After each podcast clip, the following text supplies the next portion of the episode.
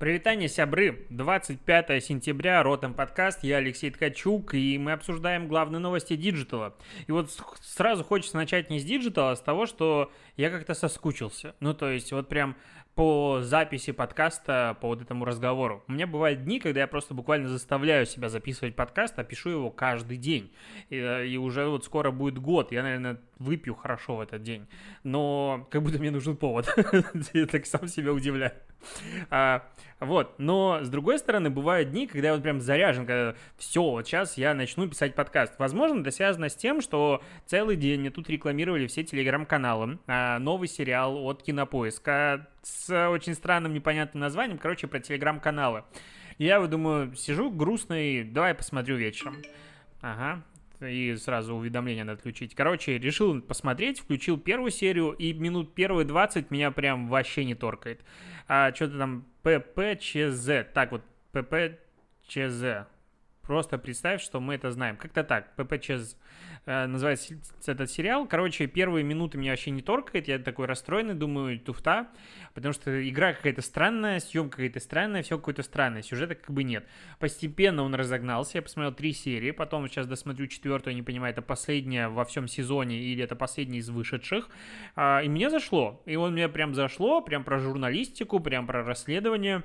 И я в очередной раз вспомнил, что у меня есть пару таких интересных а, заготовочек для материалов, собранной а, инфой и про там и разных блогеров, все остальное. Надо вернуться к этой идее и как бы докопать и дописать статью. Вот что я хотел сказать на старте. А, такс. А, следующее, короче, начинаем с новостей. Bloomberg пишет, что Google планирует или ужесточает уже контроль за исполнением правил Google Play, а, потому что некоторые компании обходят а, комиссию и не платят, ну, не а, проводят платежи через Google Pay и, соответственно, не платят 30% комиссию Google. А, вообще вокруг 30% на комиссии, ну, в последнее время ходит охренелен просто обсуждений и всего остального. Стороны разделились на разные лагеря, мы это с тобой обсуждаем в каждом подкасте «Я устал», но э, про Google ничего не было слышно, просто по причине того, что у Google есть возможность ставить приложение либо напрямую через APK-шку, то есть, ну, через как бы excel файлы, если э, ты вдруг не знаком с Э, терминологии а, андроида и давно там, допустим, сидишь на винде.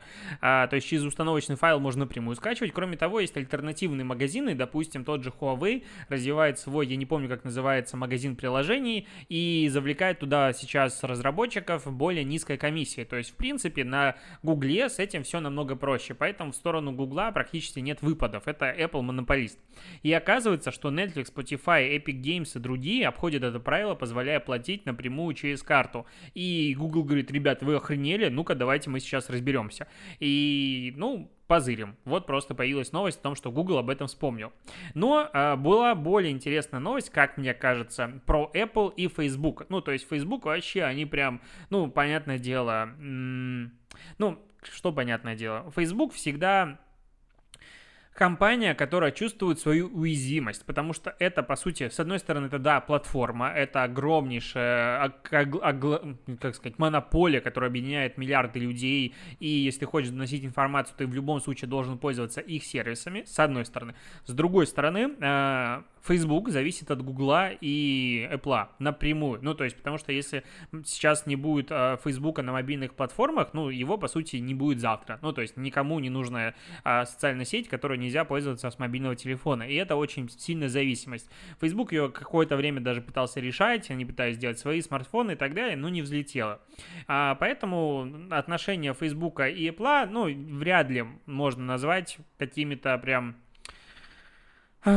мирными. Ну, потому что Apple постоянно пытается убить рекламный бизнес в течение этого года, прошлого, Facebook. Facebook как бы а, недавно сделал поддержку представил платных онлайн-мероприятий для малого бизнеса. То есть малый бизнес в жопе, и сейчас, видимо, будет вторая волна, о чем мы еще поговорим. А, и для того, чтобы поддержать малый бизнес, ну, помнишь, когда вот только все начало закрываться, там некоторые рестораны продавали, там, не знаю, ваучер, типа, вот ты сейчас можешь заплатить на 5 тысяч, а потом поешь на 7 тысяч. Я этой штуки, честно говоря, достаточно опасаюсь, потому что, а если ты не выживешь, все мои 5 тысяч сгорели, ну, то есть такое себе. И и опять хочу уйти в топ Сейчас хожу, смотрю, облизываюсь на стендап-комиков, которые приедут в Питер выступать. И я прям хочу сходить на их выступление, ну, потому что я давно хотел и что-то не ходил. А, и они пройдут в октябре, в конце, насколько я помню. И судя по тому, что сейчас Собянин призывает уже компании, пяти тысячам компаний отправил письма, типа, ребята, давайте вы останетесь дома, ну, отправьте по максимуму сотрудников на удаленку, чтобы это не мешало, конечно, вашей эффективности, но давайте мы будем все сидеть подальше дома, а опять начали напоминать про масочки, и там э, с 28 сентября порекомендовали пока э, москвичам старше 65 лет и людям с хроническими заболеваниями тоже сидеть дома, потому что везде заболеваемость ощутимо растет растет. И в России она пробила сейчас, по последним данным, за день 7 тысяч человек. То есть мы только привыкли к 4 тысячам и жили, а, ну, новых случаев ковида жили с этим все лето, и сейчас уже 7 тысяч. То есть, ну, видимо, либо забьет правительство, скажет, мы не переживем второй карантин. Ну, непонятно, что будет. Короче, что-то грядет. И малому бизнесу здесь не позавидуешь, потому что никто не успел отойти. Вообще, вряд ли кто-то успел отойти. И Facebook, я вот такой долгий заход представляет в таком вот э, как бы в этом контексте он представляет свой сервис, с помощью которого малый бизнес может устраивать какие-то онлайн-мероприятия внутри экосистемы Facebook, там же принимать платежи, там же получать себе эти платежи, и все как бы хорошо, именно для поддержки малого бизнеса. Такая вот идея, то есть такие вот а, какие-то мастер-классы, всякие интересные штуки. И Apple предложил Facebook, говорит, а давайте вы отмените 30% комиссию для вот этих платежей, чтобы мы как бы поддерживали малый бизнес вместе. Apple сказал, идите нахрен, ну типа нет, э, не отменим. Тогда Facebook берет и делает э, плашечку, ну да, вот типа кнопка оплатить, и снизу написано 30% от этого платежа заберет себе компания Apple. И Apple говорит, вы что, охренели? Типа нельзя такое писать. И запретили. Ну, не, не запрувили эту версию э, приложения и заставили эту надпись убрать. Хотя, казалось бы, с чего бы это Apple должен... Ну, то есть, немножечко э, странный момент. Ну, почему Apple должен запрещать, типа, это информация, которая не имеет отношения к продаже. Ну, вы модерируете уже приложение, что я буду писать, что нет, ну, странно. Но сейчас появилась новость, что Apple все-таки согласилась на отмену 30% комиссии до 31 декабря, как минимум. Это не относится к создателям игр, это только будет на... Э, вот как раз э, проведение онлайн-мероприятий и все остальное, типа вот для малого бизнеса. То есть, видимо, настолько много говна льется на Apple сегодня, что они такие, воу-воу, надо, надо как-то разбавить это все дело и, ну, сделать хорошо сделать какой-то добрый поступок. Айфоны бы представили, я iPhone хочу купить себе новый, вот это было бы хорошо. Я хочу себе, если что, купить iPhone только исключительно для того, чтобы вот камера в моем новом iPhone снимала меня лучше, и видеоверсия на YouTube этого подкаста была лучше. Так что забота о тебе, а не о себе в первую очередь. А сейчас перейдем к минутке нативной интеграции. Напоминаю, что спонсор выпусков на этой неделе сервис click.ru, который помогает повысить а, доходность вашего рекламного бизнеса, выплачивая партнерское вознаграждение до 10% от расходов на контекст и таргет. Сейчас расскажу чуть подробнее про а, саму партнерскую программу. С первого дня а, после подключения к Click.ru вы, подключ... вы получаете до 6% от оборота в Яндекс.Директе и Google Ads и до 10% от оборота в MyTarget и ВКонтакте. Для участия в партнерке нужно подключить аккаунты хотя бы трех клиентов, минимального оборота для начисления вознаграждения нет. А для того, чтобы начать работу, регистрируйтесь в click.ru и создаете аккаунт агентства, желательно по ссылке в описании. А, подключаете аккаунты клиентов, получаете вознаграждение, выводите его на электронные кошельки или расходуете его внутри на рекламу. Кэшбэк, очень удобно. А если вы регистрируетесь в Click.ru по промокоду ROTOM, вы сразу начинаете получать максимальный процент вознаграждения. А это предложение действительно до 31 октября. Ссылка в описании, как бы переходи. Я прям как YouTube-блогер говорю, ссылка в описании. Если что, в подкастах тоже есть описание подкаста и в описании есть ссылка. Я туда добавляю время от времени самые интересные ссылки, поэтому время от времени все же туда посматривай. И там, допустим, рейтинг э, Mave э, Digital есть э, наших подкастов, там уже 170 подкастов объединено статистикой, их рекламными медиатами, так что заходи, смотри. А сейчас мы поговорим про странную вещь. Э, во-первых, Додо Пицца, основатель ее Федор Овчинников, представил концепцию, ну ладно, фирменный стиль, логотип, логотип представил, новой сети кафе донерных Донер 42. И это такая странный какой-то логотип, цель которого была выделиться среди своих конкурентов, среди Бургер Кинга, Доминос, Теремка, Додо Пиццы, Макдональдс, короче, всех остальных. И они выделяются, то есть это такой желтый квадрат, на котором 42 написано, и 4,2 образуют как бы а, их слияние м, молнию, и написано донер. Ну, то есть основной логотип будет 42, донер. Почему 42? Потому что, ну, 42 это главный ответ, ну, точнее, ответ на главный вопрос э, там, мира, вселенной и всего такого. Я не помню точную формулировку, но это шутка, я думаю, ты ее знаешь. И вот сегодня многие обсуждают этот логотип. Почему я про него говорю? Во-первых, там его начали говорить, что вот, типа, это молния, она должна быть для магазинов электротехники, для магазинов, э, чего не знаю, бытовой техники, для всякой фигни, для батареек.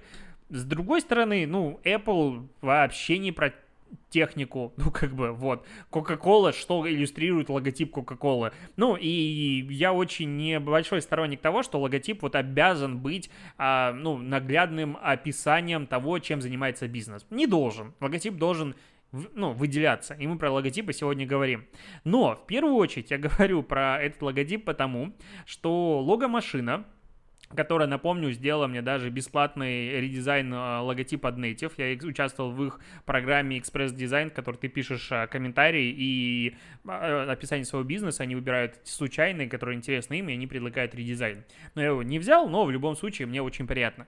А, так вот, лого-машина сегодня на VC выкладывает статью. Ее уже, если что, нет, она у меня открыта, просто потому что я утром, перед тем, как уехал на пляж Ласковый гулять, потому что я фрилансер и могу себе позволить теплый теплые деньки. Так вот, я, кстати, про это говорил в прошлом подкасте, если интересно, вот про понимание баланса работы и не работы, послушай. А, они выкладывают статью, в котором говорят, ну да, логотип э, 42, он, конечно, прикольный, выглядит неплохо, хоть и не ассоциируется с модной донорной. Некоторые пользователи заметили, что он напоминает лого фонариков 47 и другие логи, лого из сети. Это не так страшно, и вот мы хотим показать, как мы разрабатывали логотип для Donor 42. И они берут, показывают свой концепт, который, видимо, клиент, ну, не заапрувил и выбрал либо другого подрядчика, либо другой концепт, ну, не суть. И они показывают кучу анимашек, кучу визуализации, их логотип он классный. Ну, то есть, э, в целом он очень модный. То есть, э, если они сами говорят, что это Донор 42, это концепция модных э, донорных каких-то кафе, но вот хипстерских, он идеально подходит. Если это чуть попроще, на более массовую аудиторию, то, скорее всего, это слишком модно. То есть, лично мне э, этот логотип нравится больше. Вот именно как мне, как пользователю. Как маркетологу, тут надо смотреть целевую аудиторию, потому что, ну, не совсем корректно, в принципе, оценивать что угодно, вот форматом мне нравится или не нравится, потому что у любого любого продукта есть своя целевая аудитория. И то, что он не нравится тебе, вообще ничего не значит. Ну, то есть мне не нравится шоу на Первом канале, а не нравится своей целевой аудитории, и как бы окей, пускай живут. Никаких проблем вообще. И вот э, статья, она странная, ну, то есть реально крутые логотипы, классная работа, мне нравится, они там ссылочку на Behance свою дали. А потом пришел э, Федор Овчинников и написал, дорогие друзья из логомашины, это как раз закрепленный комментарий на VC, опять же, статья у меня осталась, я ее просто не закрыл. А, мы делали сотни вариантов лога, не только с вами. Печально, что мы были вашими заказчиками, оплатили вашу работу, а вы нарушили условия нашего договора и опубликовали неутвержденный вариант логотипа без нашего согласия. Мы, конечно, не будем подавать в суд, мы вообще не любим тратить энергию на такие вещи, но с точки зрения бизнес-этики не будем рекомендовать с вами работать. Мы не можем не принять э, дизайн, мы можем не принять дизайн по любой причине и не обязаны это объяснять и обсуждать наши решения и внутренние процессы, в которые вы были вовлечены без нашего согласия. Возможно, вы сделали прекрасный вариант, но он нам не подходит. Как я писал в своей заметке, нам нужен был знак в форме 42, так число 42 уже является уникальным знаком. Нам не нужны были другие сущности, которые бы отвлекали внимание от 42. В целом, крайне разочарован вашим подходом. Вы неправильно поступаете. И полностью поддерживаю здесь Федора Овчинникова. То есть лого-машину я, ну, как вот сущность, как агентство искренне люблю и, ну, уважаю ребят, потому что они делают классные логотипы. Но вот если представить на секунду, что ко мне, как специалисту, пришли, заплатили деньги за концепцию, я ее разработал, мне не согласовали, выбрали другую, у меня подписан NDA, я такой говорю, ну вот, а смотрите, какую, как я классно все-таки придумал. И как это так может быть? Ко мне недавно приходило агентство, говорит, слушай, э, хотим вот прорекламировать э, свой кейс у тебя на канале. Я говорю, давайте скидывайте. Скидывают мне кейс, э, там, стратегия, и стратегия, как я понимаю, по итогу обсуждения всех, ну, и на составе прочитал, для крупного клиента, не буду называть никаких имен, э, эту стратегию не согласовали. То есть они, по сути, участвовали в тендер, ну, это тендерное предложение, участвовали в тендере и выбрали другую, другое агентство. Но так как, ну, в среднем на такую работу тратится часов 150 работы специалистов, это, ну, самый минимум примерно, там скорее под 200, то есть это дорого стоит раз, участие в тендерных а, разработках для подобных клиентов. И клиент, ну, агентству всегда очень обидно, ну, то есть я помню, какие тендеры мы проигрывали, когда ты в душу просто в них ложил, команды очень демотивируют, ну и плюс финансово это достаточно тяжело.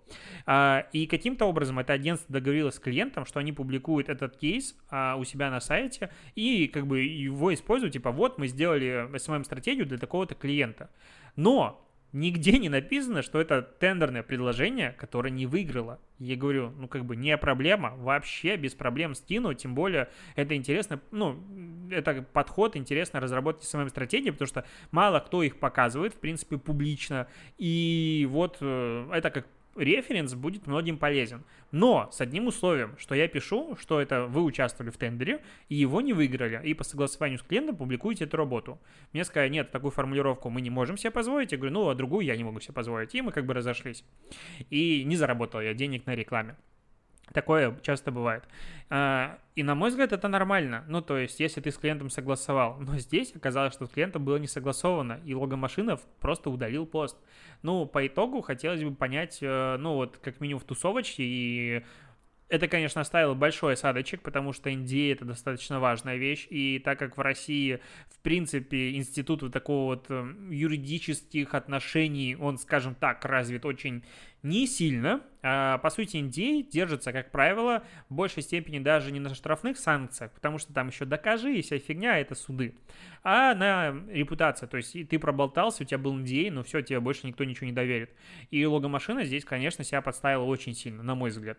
То есть они бы, им было бы не мешало бы прям объясниться, ну, что произошло, Возможно, это какой-то рьяный а, аккаунт-менеджер что-то выложил или что. Ну, то есть это, это реально странно. Вот странная ситуация, и прям очень сложно кинуть респекты логомашине за это. Хотя, опять же, а, работа вот с точки зрения хипстерской какого-то заведения мне нравится. С точки зрения сети масштабной на большое количество аудитории, скорее всего, нет. Я не верю в то, что такая концепция может стать вот именно прям массовой. Это именно хипстерская история.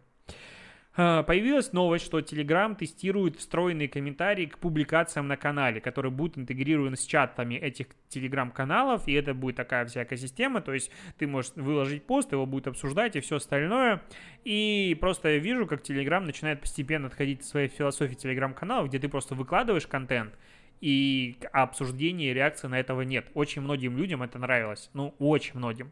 Меня бесило на старте. Я обязательно добавлял везде реакции. Сейчас, э, в принципе, я хочу отказаться от реакции практически на всех своих телеграм-каналах, потому что потому что не вижу там смысла. Ну, то есть, реально, не вижу в этом смысла будет много дизлайков, мало дизлайков. Часто дизлайки ставятся не к моему посту, а к новости. Ну, то есть в отношении не меня, а новости. Если ты выкладываешь плохую новость, ну, типа, облетят дизлайки. Во-первых, никак ни на что не влияют, а с другой стороны, типа, а мне и грустненько. Ну, в общем, мне кажется, вот Telegram должен, я хочу ввести опять такой авторский какой-то канал-блог, больше с мыслями и меньше с какими-то новостями. Ну, такая у меня концепция есть, но Telegram, по крайней мере, это все дело тестит. И чтобы два раза не вставать, давай договорим еще про логотипы и ребрендинги. Конечно же, здесь нельзя не обсудить до конца а, Сбербанк. А, вот, Сбербанк а, представил, конечно же, он вчера, мы с тобой много это дело обсуждали, а, свое шоу, как это назвать, презентацию. И сегодня появилась новость о том, что магазин часов All Time интернет-магазин, а, заявил, что подает иск а, к Сберу из-за схожести логотипа на 1 миллиард рублей компенсацию. И логотипы, ну вот если ты смотришь видеоверсию, ты видишь, если нет, ну можешь представить. У них синенький окружность и в нем, а, ну, две стрелочки. Визуально они точно такие же, ну, по расположению, как у Сбера, но скошены как стрелки. Ну, а у Сбера как бы логотип Сбера. Э, обновленный. И типа они очень сильно похожи, мы хотим компенсацию в миллиард рублей. Но есть такой момент, что ребята уже сделали просто подборки из 5, 10, 15, 20, 25, 30, 35 приложений, которые можно найти просто вот э, где угодно, с логотипами визуально практически один в один. В принципе, сама идея галочки в кругу она, ну, не уникальна ни разу. Вообще ни разу. То есть это как бы туду, всякие листы, туду, это в принципе чекбокс. Ну, то есть это логотип чекбокса. Типа вот есть кружочек, ты нажимаешь, там получается стрелочка. Все их как бы визуально знают. Таких приложений реально десятки. Поэтому э, говорить о том, что Сбер что-то скопировал, нет. Таких логотипов много. А, стоит ли обвинять Сбер в том, что у них не уникальный логотип? Нет, там в комментариях накидывают прикольные идеи того, каким образом эти концепции можно было подружить с предыдущим логотипом и все остальное. Да, много всего есть. А при этом, вот я уверен, что люди, которые разрабатывали этот логотип, они далеко не дебилы. Им заплатили много денег. И, кстати, там уже ходит о том, что редизайн вот этот логотипа Сбера, из Сбербанка стал Сбер, и вот сделали такой кружочек, стоил 300 миллионов долларов. Только смысл в том, что 300 миллионов долларов Сбербанк потратит на весь ребрендинг с учетом, а, ну там не 300 миллионов, а меньше, по-моему, 2,5 миллиарда рублей курс постоянно меняется, а, на всякие вывески, на все остальное. То есть, ну, ребрендинг это дорогой проект. Но хомячкам проще утверждать, что именно ребрендинг вот этот стоил 300 миллионов долларов. Да даже если стоил. У Сбера есть деньги, заплатили, молодцы, работали с люд... лучшими людьми на рынке. Так вот, а можно ли обвинять Сбер в том, что они сделали себе не уникальный логотип? Я считаю, нет. Почему? Потому что они сделали себе узнаваемый символ, и это всем остальным придется подвинуться, потому что Сбер будет у тебя на каждом фасаде, везде в рекламе мелькать. Его будет настолько много, что этот логотип будет зафиксирован только за Сбером в голове каждого человека. Он зайдет топ of mind.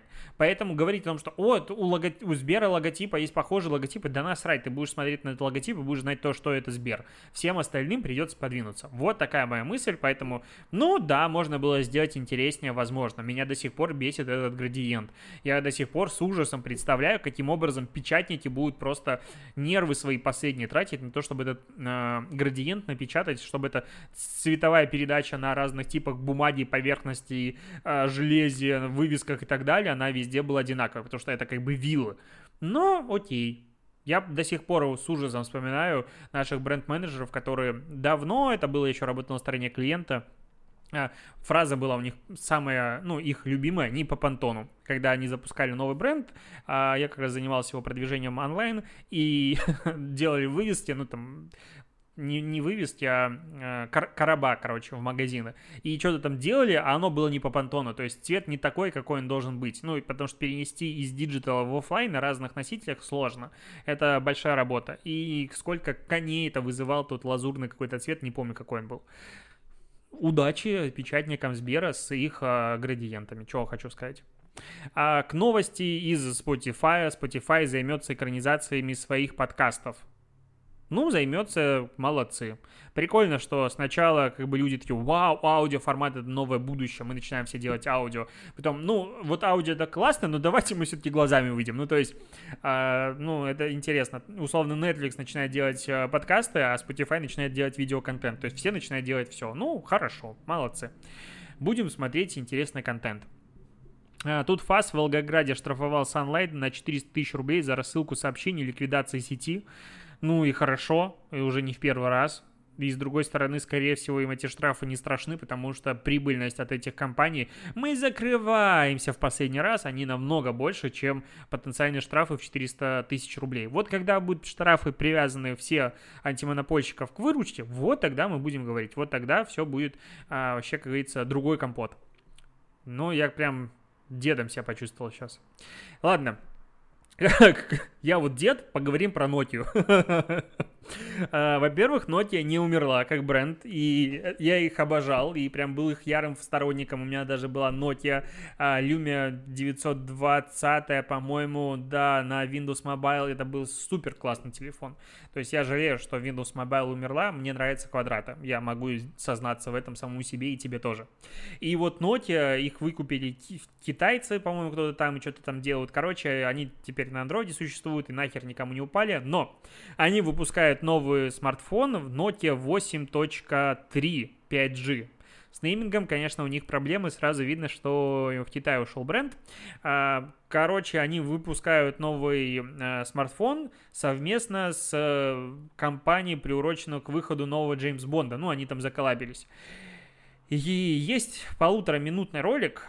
Э, я вот его включил себе.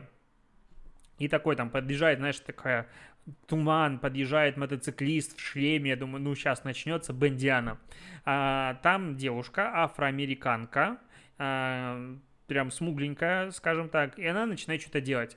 И я весь ролик не могу просто от, внутри себя смириться с мыслью, что она в этом фильме, точнее в этой рекламе, только по причине того, что маркетологи сказали, вот посмотрели на свои э, рейтинги и говорят, ну так, сейчас люди любят, когда мы используем в рекламе девушек, а также настолько diversity, что мы используем не только белых людей. И давайте мы будем использовать, соответственно, вот такой типаж.